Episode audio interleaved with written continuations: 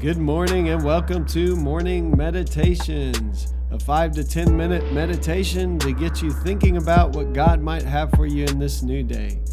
I'm your host, Pastor Nate Cook, so we hope you'll enjoy your meditation for this morning.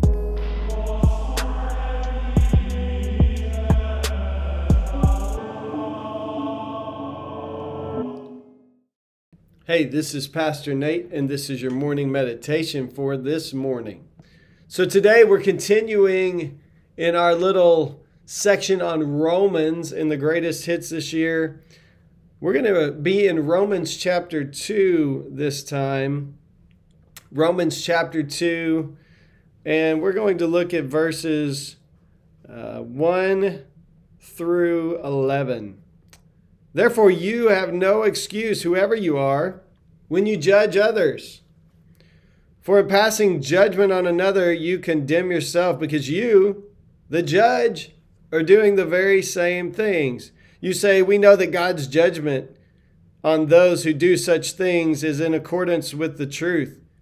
Do you imagine, whoever you are, that when you judge those who do such things, and yet you do them yourself, you will escape the judgment of God? Or do you despise the riches of his kindness and forbearance and patience? Do you not realize that God's kindness is meant to lead you to repentance? That's a big phrase in this passage. God's kindness is meant to lead you to repentance. But by your hand and impenitent heart, you are storing up wrath for yourself on the day of wrath, when God's righteous judgment will be revealed. For he will repay according to each one's deeds. To those who by patiently doing good seek for glory and honor and immortality, he will give eternal life. While those who are self-seeking and who obey not the truth but wickedness, there will be wrath and fury. There will be anguish and distress for everyone who does evil, the Jew first and also the Greek. But glory and honor and peace for everyone who does good, the Jew first and also the Greek. For God shows no partiality. Yeah, yesterday we read about this, the wrath of God, and we talked a little bit about the wrath of God being the fact that God gives us over to what we want. If we choose to disobey God, to walk away from God's laws, which are meant to give us life, which are meant to show us the way to life, if we choose instead to do our own thing, to choose to live lives of sin that ultimately lead always to isolation, death, and even hell, then God's wrath just means God lets us have what we want. Evil is its own punishment. If you continue in evil throughout your life, you will find yourself in a place that looks a lot like death, isolation, and ultimately hell on earth sometimes, as well as kind of this eternal separation from God. But then in chapter 2, Paul goes on to talk about there seems to be some people who are pointing out the sins of others. And he says, for those of you who are judging and passing judgment on other people, you're condemning yourself because you're doing the same things. Paul will later say all of us have sinned and fall short of the glory of God in this book of Romans. And so what he's saying is that when we take the seat of judgment, we're taking a position that is not ours to take. When you sit as judge, he says, you're the ones who are doing the very same things. The position of judge is reserved for God. And Jesus says it this way, that we shouldn't look for the speck of dust in our brother or sister's eye while we have a plank in our own eye.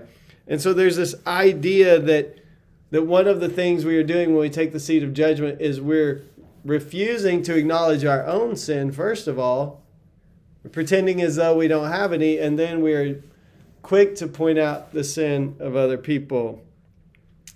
And what Paul says here, he says is the kindness of God, the reason why God doesn't just come and judge right now, in this moment, why God hasn't just come and made everything right. People wonder that. Why didn't God just come and fix everything right now? Is because God is patient, and God's kindness, his grace, his mercy, his patience with us is meant to lead us to repentance. So God has been patient with humanity all the time, seeking us out so that we might repent.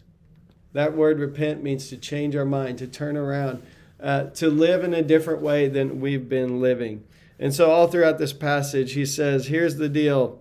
For those who do repent, those who turn toward God, those who have a change of heart and a change of mind, they will receive what they're seeking, which is life and even eternal life. But if we continually seek wickedness, we will receive death. Judgment, meaning evil will be done away with at some point, because in order for God's kingdom to come and God's will to be done on earth as it is in heaven, as we pray, ultimately at some point, evil will have to be done away with. And so the end of this passage says, it doesn't matter if you were born into this Jewish family or not. All of us will ultimately have to answer for whether we choose to seek God or whether we choose to remain turned in on ourselves and live sinful lives that cause that pain, disunity, isolation, death, fracture of relationships, and ultimately hell. All of us will have to account. There is only one judge, in other words, in this passage, and it's not you, it is God.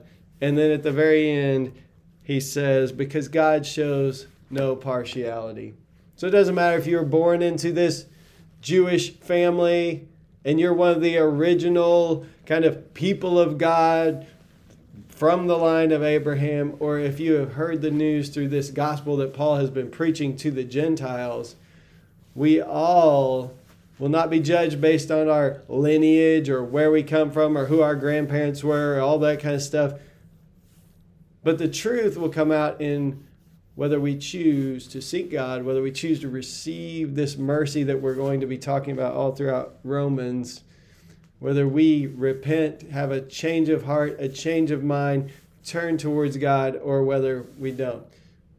And so there is one judge, who is God, and the rest of us need to continually be searching our hearts and saying, see if there is any offensive way in me, Lord, as the psalmist prayed, and lead me in the way everlasting. That might be a good prayer for us on this day as we wrap up our morning meditation. Lord, would you see if there's any offensive way in me, and would you lead me in the way everlasting? And I'm going to let you be the judge of the people around me. Hey, that's just a thought for this morning, and I hope you have a great day. Well, thanks again for joining us for this morning meditation. Hey, do us a favor, rate us on iTunes, or even leave some feedback about our podcast so that other listeners can know how much you enjoy your morning meditations. Hey, have a great day.